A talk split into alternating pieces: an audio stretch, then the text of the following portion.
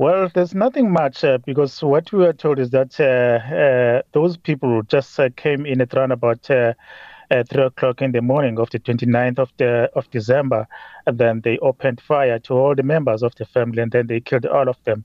But a day before that, in fact, on Saturday, there was one member of the family who was hacked to death and uh, he was they were still uh, uh, uh trying to uh, get information what was happening what, what happened to that particular uh, man but after that they were just they were also attacked by unknown gunmen but when we arrived at the, this homestead this morning it was very very very painful because it was blood everywhere because they just uh, they went uh, from one room to another mm. trying to making sure that uh, everyone is being killed in, in this brutal fashion is there any information on what motive the killers may have had?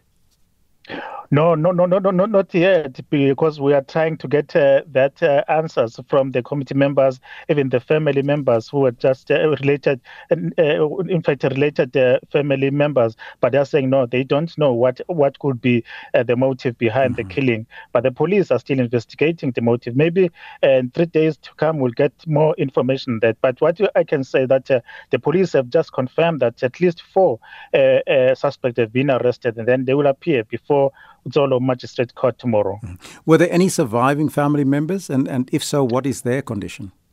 Not at all. Not at all. All of them were were were were were, were wiped off. Only two uh, toddlers, uh, those who survived, but they were not there when the, these assailants uh, uh, attacked the family. They were they just visited other the relatives, and then when they came back, their mothers and grandfathers, uncles were all dead. I thank you so much for that update, SABC reporter Nkululeko Nyembezi.